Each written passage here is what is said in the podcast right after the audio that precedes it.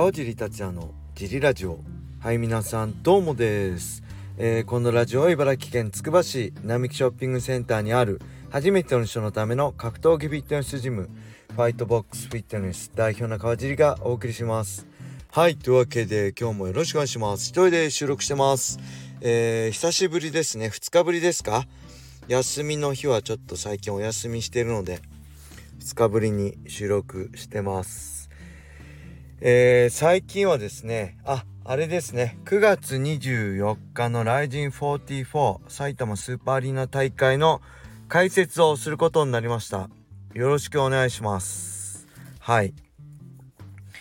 えー、メインイベント。あまだメインイベントないか分かんないのか。一応金原クレベルなんですかね。それとも牛久萩原なのかちょっと分かんないですけどその辺を中心の大会になると思うので皆さんよろしくお願いします。ペーパービュー買ってください。はい。会場でも会いましょう。会場に行く人は会場でも是非見かけたら声かけてください。ジリラジオ聞いてますって言えばあのニコって笑うと思うんで是非よろしくお願いします。はい。そんな感じであとは最近はね映画見てますね、えー、ミッションインポッシブルでしたっけ？トム・クルーズの。がなんか UNEXT でなんか出てきたんで1から見てます。面白いですね。名前は知ってたんですけど僕見たことないんですけどスパイ映画ですか？すごい面白くて12見て今3を見始めました。え6まであるんでしたっけ？で今77が今劇場でやってるんでできれば6まで見終えて映画館で7を見ようかなと思ってます。はい。そしてやっぱりね僕まあ漫画も好きだしやっぱ映画好きなんですよね。映画見るのすごい面白いんでえー、ずっと見れないんですよ僕。2時間見れないんでほんと30分とか見てまた別の日に見てってあの朝30分見て夜30分ご飯食べながら見てとかそういう感じでずっと見れないんですけどやっぱ映画好きなんで新たにね夢ができました。ホームシアター欲しいですね。ホームシアターある人います？まあリビングでねあのー、なんていうのあのやるってるのはあるじゃないですか。えー、プロジェクターやってスクリーンやったり白い壁にやったり。まあそれはなんとなくプロジェクター買えばできそうなんでそれでもいいんですけどあのあれ欲しいですね。完全な僕の書斎的な感じで、えー、防音マットとか防音処理してそこでえー、スクリーンでプロジェクターでやって、えー、スピーカーとかも買ってもう大迫力で映画見たいなっていうのちょっとありますね。ただ家が狭いんでまあ僕の書斎する場所はないんでなんかプロジェクターとスクリーン買って大きなスクリーンでちょっと映画見たいなと思うんでおすすめのプロジェクターとかスクリーンあれば教えてください。ただねリビングもどうなんだろう。できるかな？それでね雷神とかねペーパービュー見てもすごいいいと思うんでねちょっと考えてます。はい。そんな感じでレターも行きましょう。川地さんこんにちは。シュートプライド武士道時代からのファンの幼稚と申します。早速ですが質問です。川地さんは格闘技雑誌を読まれますか？今回私は今回10年以上ぶりに合格を買いました。平選手は特集されていたからです。最近の試合の振り返り本人しかわからない部分もインタビュー形式で掲載されており面白かったです。昔は格闘技通信等も含めてよく雑誌を買ってました。追伸スタンド FM の放送終わりに広告が入るようになりましたね。少しびっくりしました。笑い。はいありがとうございます。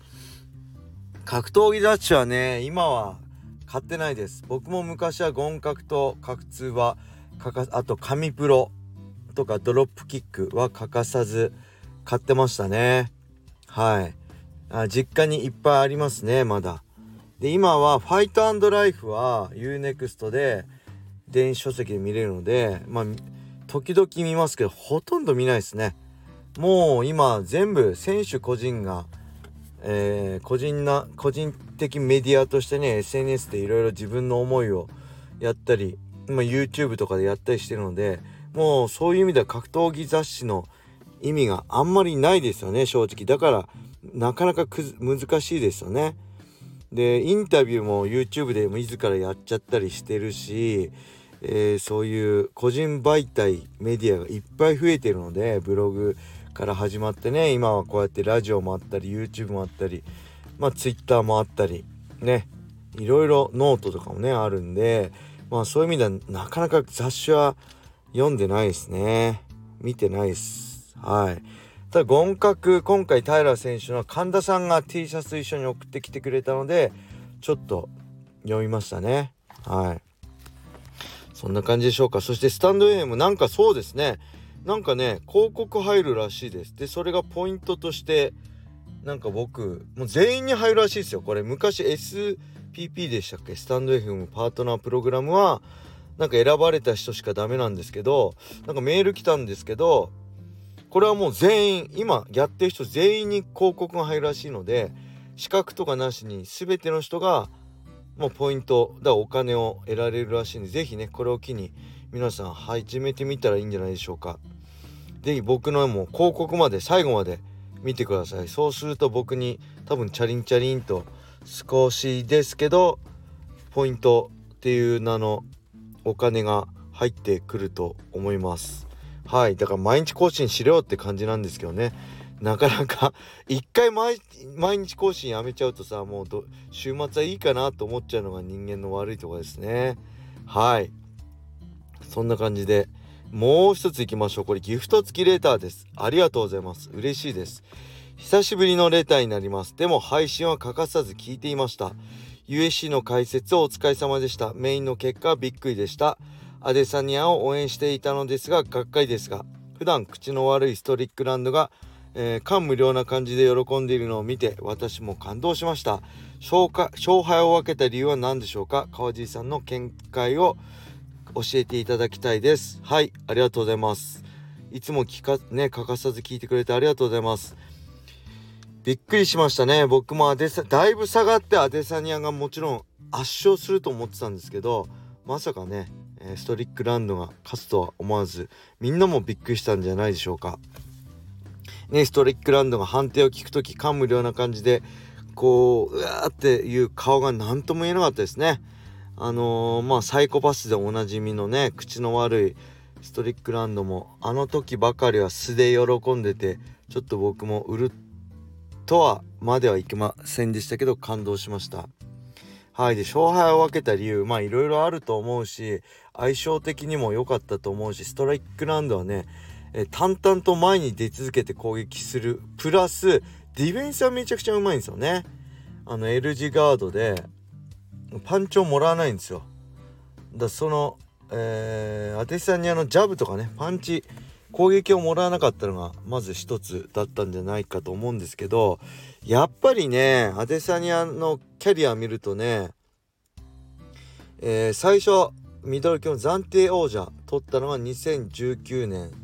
の4月とかなんでもうほんと4年半前なんですよ。でそこからねずっと勝ってってまあそれまでもずっと無敗ででブラポビッチに、えー、ライトヘビー級のタイトルマッチ1階級上げて負けてでそこからここ直近5戦は、えー、3勝2敗なんですよねペレイラとストリックランで負けてるんですでまあこれを見て思うのはやっぱりこの何？修羅の国世界最高峰の舞台 USC で4年半ねトップに生き続けるっていうこと自体がまず難しいですよね。なかなかいないですよね、えー、防衛回数もアンデーソン・シューバーに次ぐ2位だってミドル級で言ってましたけど試合大会中ねペーパービューあ UNEXT で。それ自体がすごいことでやっぱりね2年以上3年以上こうやって上昇のチャンピオンとしているっていうことがまずすごいことなんですよね。えー、最近いっぱいチャンピオン変わりましたね。バンタム級もオマリーになってミドル級も、えー、アデサニアになったりえーとウェルター級も変わりましたね。ウスマン負けたりしましたね。絶対王者的な感じの人が負けて。まあ唯一今あの、絶対王者ないのがボルカノスキーぐらいで。だからね入れ替わりが早いんですよ。やっぱ世界最高の舞台だけあって。だからその中でやっぱあの、ずっとタイトルマッチだけを続けてくるっていうのは体の消耗度も違うしやっぱりねどこかこうメンタルも体も消耗してきてうん落ちてくっていうのが落ちてくスピードも速いっていうのが正直なところかなって僕は思いますね。それでもやっぱアデサニアがま4年以上このチャンピオンとしてねミドル級で絶対王者でいたっていうのはすごいことだと思うしサイクルの速い中で。うん、だここから巻き返すのか？それともやっぱり時代はそうやって変わっていくのか？その後もちょっと見てみたいですね。アデサニアの再戦もあるしえプレシーでしたっけ？も待ってるし1位にいるし、えー、そしてチマエフがね今度やってってコスタとかやって勝てばチマエフもミドル級のタイトルコンテンターになると思うんでその辺とストリックランドの含めたこの4人のね、えー、タイトル争奪戦みたいな感じなのがすごい楽しみです。はい。そんな感じです。ありがとうございました、えー、レーターもね引き続きどしどしお待ちしております。よろしくお願いします。はい。それでは皆様良い一日を。またね